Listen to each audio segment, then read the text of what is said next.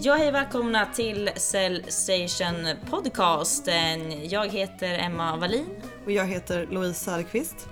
Och för er som inte lyssnat på denna podd tidigare, så syftet till att vi startade den här podden är för att vi vill slå hål på alla myter som är kopplat inom försäljning och inspirera fler att faktiskt starta en karriär inom sälj. Eh, och eh, Louise, vem har vi med oss idag som gäst? Idag har vi med oss en tvättäkta entreprenör. Han eh, studerade på Handelshögskolan i Stockholm, gick vidare till finansbranschen, blev senare managementkonsult, eh, tröttnade väl på det och insåg att det han ville göra var att starta eget eh, företag, och det har han gjort. Eh, Andreas Broryd. Yes. Yes. Så nu kör vi. Nu kör vi.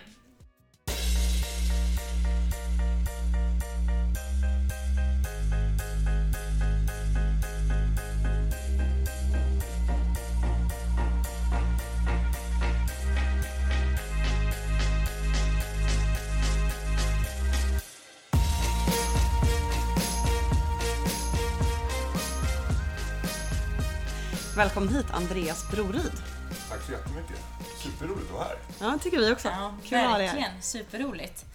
Eh, bara för att kicka igång nu, eh, så för de som inte vet vem du är, kan du dra en kort version, kort intro om vem du är? Den hisspitchar. Hisspitchen, den, den personliga hisspitchen ah, yes. är att eh, Andreas Broryd, jag är uppvuxen i Stockholm, på västra sidan av stan Hässelby. Och bor numera på östra sidan stan i Saltsjöbaden. Eh, jag har en familj med tre barn. Som, och den sista precis började på skolan.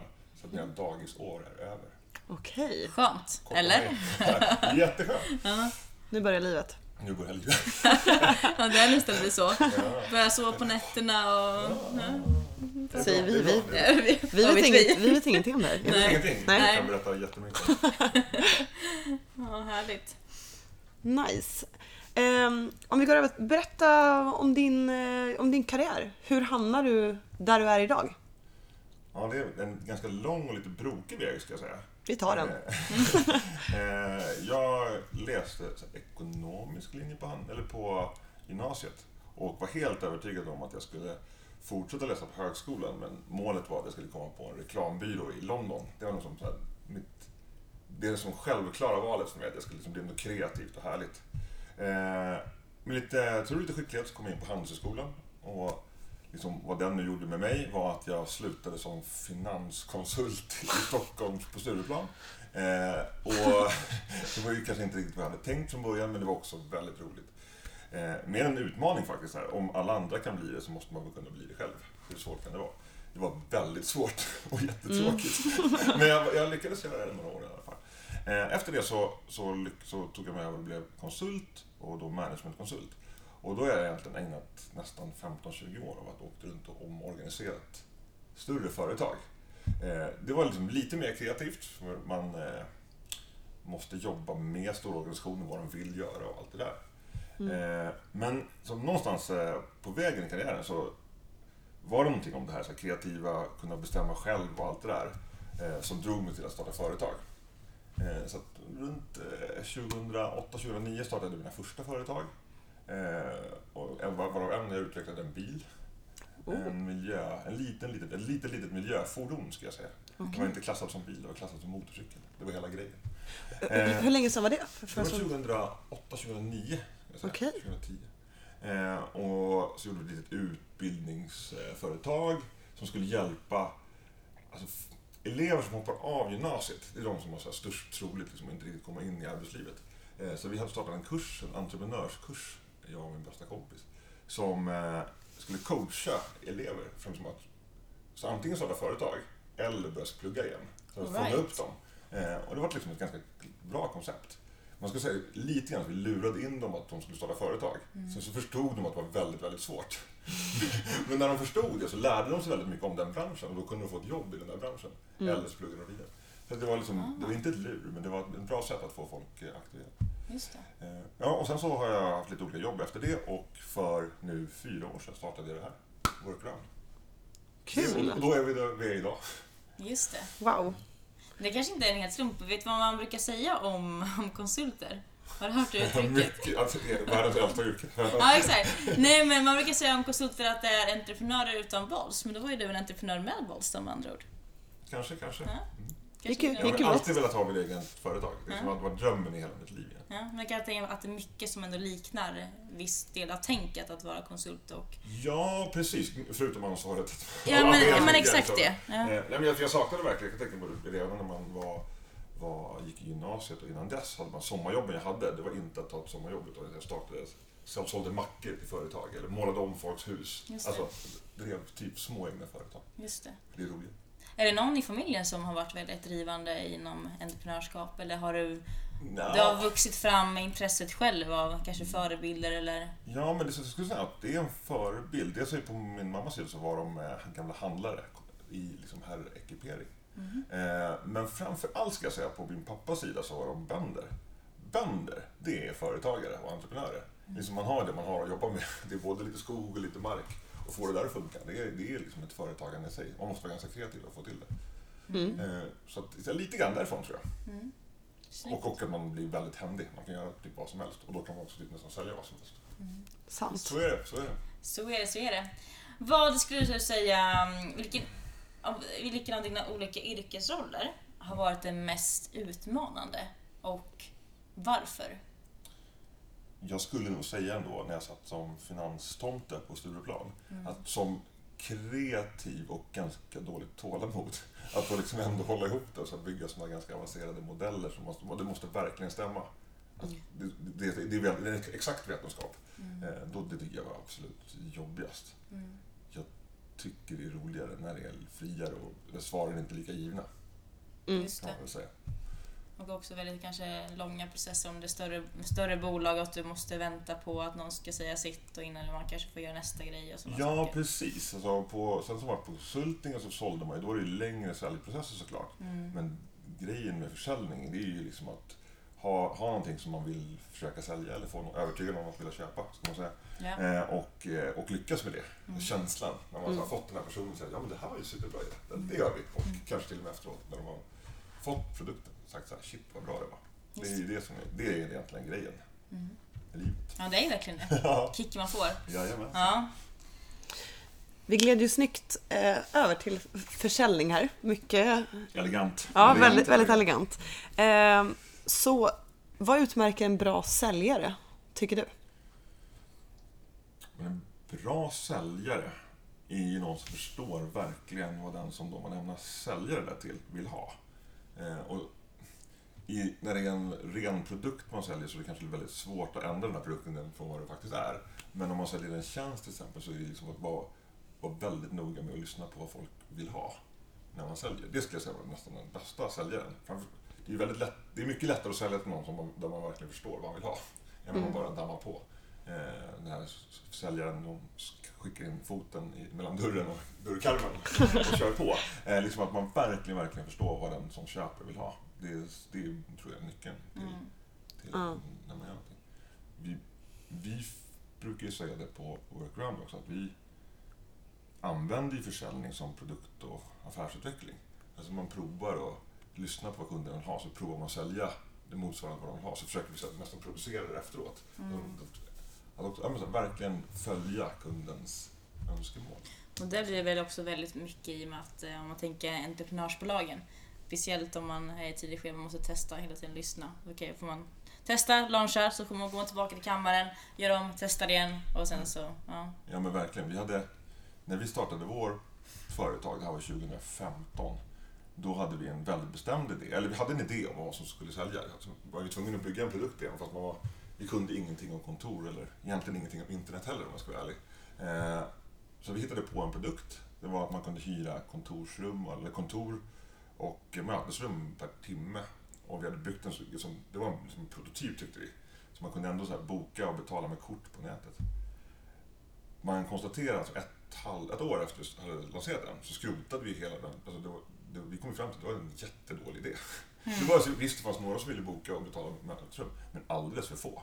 Och vi hade byggt ett jätteavancerat system som man inte kunde underhålla. Men vi förstod inte vad vi höll på med. Hur länge hade ni hållit på med då? Men nästan ett år till slut, men mm. vi sa så här, det här går inte.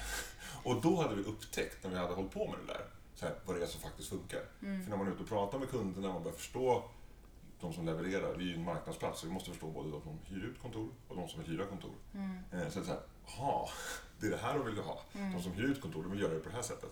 Och de som hyr kontor vill göra det på det här sättet. Och då liksom, hade vi till slut kommit fram till så här, ja men det är precis så här vi ska göra. Mm. Och det var väldigt långt ifrån det vi kom på från början. Mm. Så att, och vi har ju väl i princip ändrat oss då nästan helt om två gånger. Vi har alltid hyrt ut kontor, men liksom modellen har vi ändrat två gånger. Mm. Men ändå så, alltså, som ni gjorde att ni verkligen, ni hade en idé och så körde ni bara och sen så under, under liksom t- alldeles som tiden gick så upptäckte ni liksom vad ni egentligen skulle göra. Mm. För då är det många som säkert, det har vi pratat, eller det har kommit upp när vi intervjuat andra mm. entreprenörer också, att många säkert liksom fastnar vid eh, någon slags bild av att det måste vara perfekt från början innan man ens kan typ skapa en PowerPoint liksom. Mm. Alltså, ja, verkligen. Ja. Man börjar i fel ände. Ja. Ja, dels det och sen så blir man, det är ju som fåfängen är väl ens värsta fiende lite grann som entreprenör. Att här, har man startat någonting så är det väldigt svårt att erkänna att det inte var bra. Mm. Eller så att man, man sitter där med den här produkten och man har några kunder och så någonstans i, i bakhuvudet säger så att det här är inte rätt. Nej. Men så börjar man hitta leta stöd information. Så, jo, men det är nu några som, som använder den och det kommer ju ett nya varje, varje månad och sådär. Mm. Eh, så det är, väldigt lätt, det är väldigt lätt att hålla fast med någonting som inte mm. är bra. Och det är väldigt... Men det där är intressant också. När är det läge att... Eh... att släppa liksom. Eh, hur långt hur lång hur lång tid bör det gå eller kan det gå innan man fattar att det här är ingen idé som faktiskt kommer funka? Eh, vi träffade Kristoffer Engman här mm. tidigare och han pratade mycket om sitt ena bolag som han startade, att eh, han startade ju samma bolag igen. Mm. Exakt samma idé, men bara att de gjorde om liksom hur de egentligen sålde och strukturen bakom det. Just, just det. Och det där måste vara så svårt att veta när man ska ge upp. Eller inte ge upp, ja, men när man ska ja, droppa det och ja, göra någonting annat. För det kan ju också, förstår du hur jag menar? Ja, men verkligen. Ja, det är väldigt svårt att svara på. För det är ju någonting så här, när man hittar på, när man startar ett företag. Alltså, för man, man övervärderar ju möjligheten att det ska gå bra så otroligt mycket. Mm. Alltså man så här, tänker att det ska gå fortare och det ska bli mycket bättre. Det är, det är grundtanken när man startar det. Och sen så tar det alltid längre tid och det blir lite sämre. Sen yeah. till slut så kan det bli superbra. Och det händer ju att det blir superbra jättefort för några. Men det är ju alltså, försvinnande få som det går superbra för jättefort. Mm. Eh, så, så att, och om man inte skulle övervärdera det där, då skulle nästan ingen starta några företag. För så rent statistiskt sannolikhetsmässigt, då är det ju värdelöst att starta företag. Det är väldigt mm. få som lyckas. Alltså, mm. som gör det riktigt bra. Så att man måste... Man måste tro mycket mer på sin idé än vad, man, vad den kanske egentligen är värd när man startar det. Mm. Eh, och sen när man väl kommer igång, då är det ju, så, då är det ju väldigt svårt att lägga av. För då har man, ju liksom, man har ju satsat allting på det där. Man har ju trott på att det ska bli så bra. Det, det, det är jobbigt och svårt att säga när det är nog. Mm. Och det är ju bara en magkänsla som gror igen. Mm. Här. Och det tror jag är helt olika för olika personer. Mm. Och ibland kan det ju vara helt rätt att härda ut. Ja, jag som en, som en orolig, lite rastlös själ, jag, när jag känner att det blir dåligt så måste jag stoppa och göra något annat. Mm. Eh, och jag tror att det var rätt i vårt fall mm. och det kan ju vara helt fel i någon annan fall. Det, ja, men det beror på vem man är. Tror jag. Ja men verkligen. Men det tycker jag är lite kul för det kan man också dra bara till om man jobbar med, med försäljning. Just det här att man har vissa processer man håller igång och som liksom kill your darlings. Mm. Det kan ju också vara riktigt tufft liksom. Verkligen, när man har haft långa säljprocesser och man tänker att yeah. nu blir det, snart blir det, ja, snart kommer det här. Och det händer. Det händer. Men ja. man, man, man fortsätter bjuda upp personen på lunch. Ja, exakt. Ja, men exakt här, man tycker det var lite trevligt. Och, bara, mm. och det är lite samma grej, att till slut måste man bara... Ja, också och ibland här, bara en ny person kan ju räcka dem, i de fallen. Ja, och framförallt också, framförallt också våga, alltså våga droppa cases. Du mm. vet, alltså det är ju våra chefer verkligen på oss från ja, start här. Att mm. verkligen så här, det är bättre att du får ett nej än inget beslut alls. Mm. Alltså ja, våga liksom mota in dem i ett hörn och vara ja. så här, nu svarar du break vad du vill. Ja, så här, nu får du göra slut ja. om det är så. Ja, men det, det stämmer väldigt bra. Och speciellt om man håller på med en produkt som är ganska intressant. Mm. Vilket liksom... Viner såklart också håller på med. Mm. Eh, när vi är ute och träffar fastighetsbolag så är det så att de är lite intresserade av vad vi håller på med. Mm. Så här, de har ju hört talas om att de kan hyra ut kontor på kort tid och småföretagen växer, vad behöver dem? Så mm. de är ganska intresserade, de tycker det är jättekul att prata med oss. Mm. Eh, jag är inte så jätteintresserad av att sitta och eller så, att ägna mina dagar åt att prata med dem och ge dem information om hur marknaden fungerar. Jag är intresserad av att hitta Mm. objekt och hyra ut. Ja, såklart. ja, såklart. Det är för att många av dem jag träffar är såklart supertrevliga. Mm. Men det finns många diskussioner som vi har haft som inte leder någon vart. Mm. Eh, och då måste man veta att alltså, fyller man dagarna med sånt Nej, men då, då blir det liksom ingenting sålt. Ingen, nej, exakt. Nej, det där, alltså det där är ju... Ja. Att visst hålla i relationer är ju bra, man måste också veta. De som inte köper någonting, de kommer säkert, har inte gjort det på länge, de kommer säkert inte göra det. Nej, det, nej, men det, där, det finns ju alltid några som... Uh, ja, men så, som känner att så här, åh, nu, nu är du ung och har ett coolt system, så det är ditt, din uppgift att utbilda mig i vad som finns på ja, marknaden, exakt. För att jag ligger tjugo år bak i digitaliseringen. Ja. Och det är man ju semi-intresserad av att göra. Alltså, ja. Ja. Ja, verkligen. Mm. Men eh, om de som lyssnar här ute nu, de har en idé eller flera, flera idéer och de är i starten av att starta eget företag. Just det. Vilka tips skulle du ge då? Vi var inne lite på mm. att börja, sitta inte på kammaren och eh, tänk själv, utan ut och reka marknaden vad de Just faktiskt det. Vill ha. Men vad finns det mer som man bör tänka på när man är i starten? Ja, men för det första så måste man så här lyssna på sig själv jättemycket, vad man verkligen, vad man egentligen, vad man själv är för typ av person. Mm. Och sen så är det såklart helt olika förutsättningar för olika personer. Mm. En del skulle kunna bara sluta upp ditt jobb, liksom ta sparpengarna och göra det. Eller mm. så. Men så som vi gjorde, det var att vi kom på idén, vi behöll våra jobb som vi har och så, så började vi ganska strukturerat på så här, jag tror tisdagskvällar höll vi på tre timmar per gång varje tisdag. Med så här uppgifter som man skulle ha gjort däremellan. Just det. Där man börjar marknadsanalysen, man börjar titta på vilka olika system finns det, vilka konkurrenter finns det. Så man börjar liksom agera lite som ett företag. Dels lär man känna varandra om man är flera, vi var, vi var fem stycken från början eh, med olika roller. Så att man börjar känna på varandra, är det här någonting och funkar vi ihop och allt det där. Mm. Det höll vi på med, det var några månader i alla fall, innan, vi, innan en av oss, då var det jag först som, som hade möjlighet att säga upp mig. Och då började vi så här, och min roll var då, okej, nu ska vi hitta kunder. Och då började jag liksom egentligen cykla runt i stan. Alltså ett canvasbesök då eller? Ja, men så knackade på på alla ja. Kontorställen. Hej, hej! Här, eh, jag har tittat igenom hur man hyr ut kontor och så. Jag tycker inte det verkar så modernt. Jag tänkte jag startar det här, vad säger ni om det? Och då är det att hyra ut mötesrum och kontor per dag och per timme. Och det var ingen som gjorde just då. Så de tyckte det var ganska intressant att prata med mig. Så då, på det sättet så här, kom vi in och började göra det. Just det. Så vi gjorde en kombination, att började, började på kvällar och helger och så här, göra analysen egentligen av planen framåt. Och sen så eh, började vi sälja ganska snart efter det. Mm. Och så, så in, kolla intresset helt enkelt.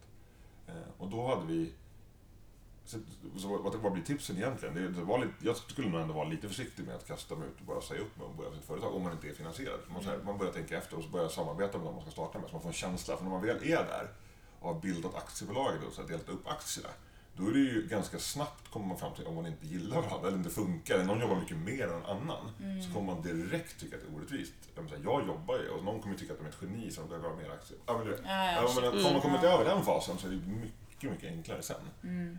Vi har gått igenom flera sådana faser i vårt företag där folk har jobbat mer än den andra och så hur ska, hur ska det bli rättvist och så. Mm.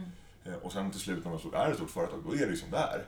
Alltså då är man ju liksom, nu kan man ju inte vara sur längre för nu är det liksom, nu är vi långsamt, vi går inte justera det där längre. Just det. Så. Eh, men så att vi började sälja såklart. Eh, vi började ju också programmera på en gång eh, för att få, få, få liksom den digitala tjänsten på plats så man kan visa den. Mm. Och det tror jag är superviktigt. Både för investerare men också för kunder för att få testa om det funkar. Eh, och sen ska man komma ihåg att göra det så enkelt som möjligt. Jag kan ingenting om programmering men vi byggde lite för avancerat system som vår prototyp. Att där ska man göra det som det, det enklaste, enklaste, enklaste möjliga. Just det. Tycker, eller det är i alla fall mitt råd. Ja, speciellt för, för speciellt om man alltså, ska ändra man lite grann. Det var det som jag sa att inte vi kunde någonting om internet. Så vad jag menade med det var att jag hade aldrig varit med och utvecklat digital tjänst.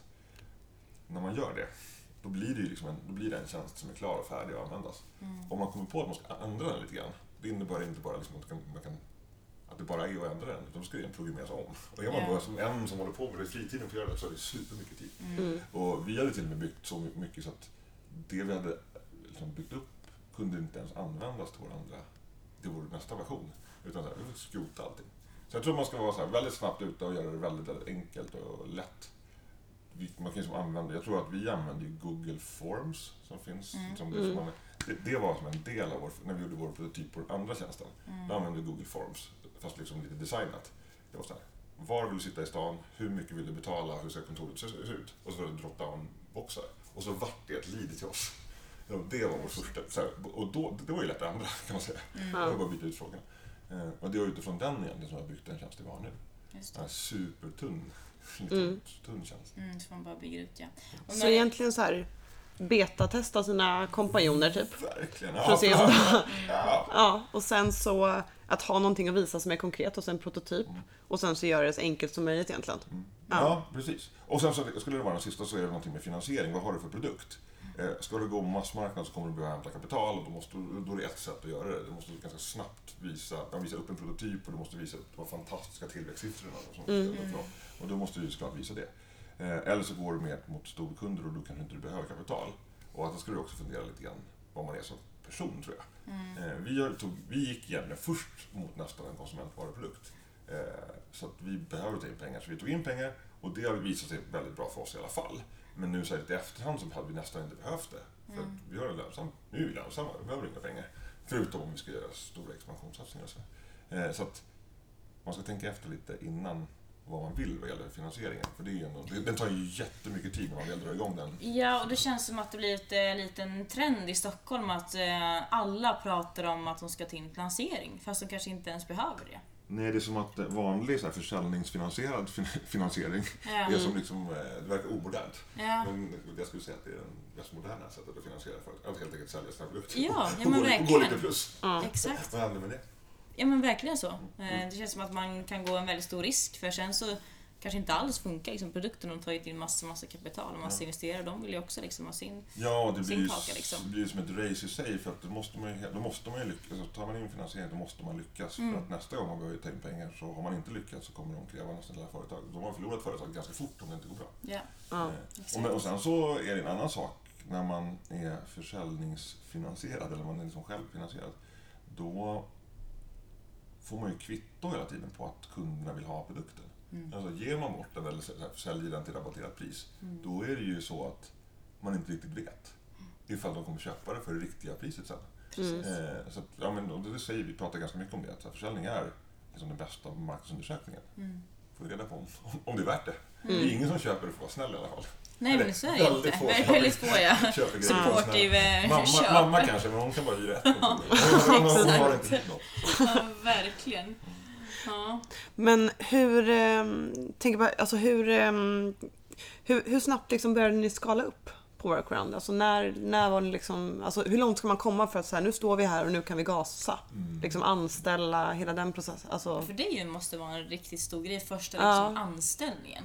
Ja, alltså för oss tog det liksom ganska lång tid innan det drog iväg. Eller lång tid, jag har hållit på i tre år. Men vi... Eftersom vi startade och var väl en tre, fyra, fem och så var, var vi det nästan fram till vad kan det vara, förra sommaren för ett år sedan. Mm. Eh, och då hade vi gått igenom alla de här faserna, vi hade liksom lite grann bytt ut delar av personalen eh, och, och vi hade då haft ett par anställda som har varit med oss hela vägen. Eh, men, men vi hade liksom inte vuxit mer än så. Det var först faktiskt i, vi bestämde oss, jag och min medgrundare Rickard, i vad kan det ha varit? Försommaren, juni förra året. Alltså, nej, men jag, alltså, vi hade kommit över en fas där vi, så här, vi hade blivit lite lönsamma, vi hackade oss lite fram så här, och, och, och lite grann så här, nästan lite trötta på produkten. Så vi hade liksom kommit över någonting, så vi hade börjat tjäna lite pengar och vi hade tagit, ja men det var några pucklar vi hade tagit, ja, tagit oss över. Helt mm. eh, och då var det så här, nej men nu måste vi väl göra någonting med det här. eh, och då hade vi tur faktiskt, det skulle jag säga. En av, eh, vi tog in eller en ny investerare då, som också tappade igång oss lite grann. Så här, man behöver ibland lite extern stimuli för att komma igång. Och då sa jag, men okej, nu gör vi det här. Eh, och då bestämde vi oss egentligen då, vi skulle ta in en finansieringsrunda i december förra året. Och då var det moroten som jag och Rickard, men nu, nu rackarns. Så vi började i september, oktober anställa folk. Och gick in i det här året med åtta anställda tror jag. Mm. Och vi, jag tror den tjugofjärde anställda började i förrgår. Så där, och, och, nu, och nu går det i världens tempo. Kul. Faktiskt. Ja, det är super, super roligt. Så nu känner man verkligen själv att det är så här, håller på. Det är fortfarande lika nervöst. Men varje dag man går till jobbet så är man så här, hur ska det här gå? Är det här ett företag eller en hobby? Och allt det där. Så där. Kan jag vara chef för så här mycket folk och, och sådär. Men det, det, det är en otrolig känsla. Jag förstår det. När man har hittat någonting. Sen så är det så att vårt system är inte fullt klart. Det är inte så att det är bara att trycka på knappen och skala. Men nu har vi hittat mm. en modell på eh, hur man ska tjäna pengar. Mm. Och, och, och vilka resurser vi behöver för att göra det. Som vi här, i, i princip i Sverige kan spela på. Ja, men har ni en expansionsplaner också eller? Jajamensan. Jajamensan. Vi söker expansionschefer så att det, Ni börjar kolla in på vår hemsida. Snyggt. Wow. Folk. Ja, spännande, spännande. Jättespännande. Vilken marknad är det först, om du vill säga? Nej, det kommer jag inte att säga, men det kommer bli, alltså jag skulle, det är en låga odds att det blir i Europa. Mm. Eh, och det kommer bli liksom städer snarare än länder, eftersom det är storstäderna som, mm.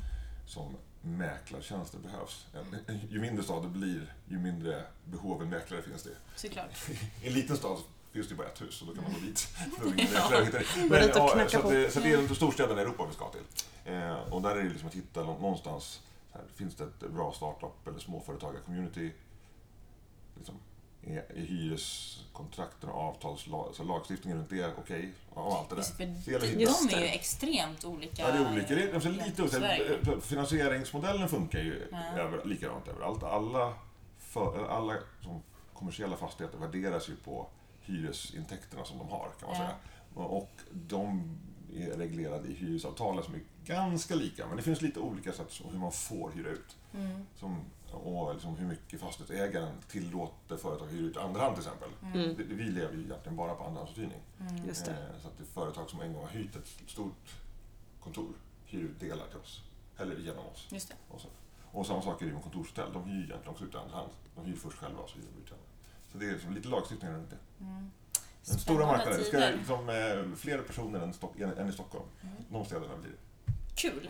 Superroligt. Spännande. Det är bara gasa. Mm, verkligen. Ja.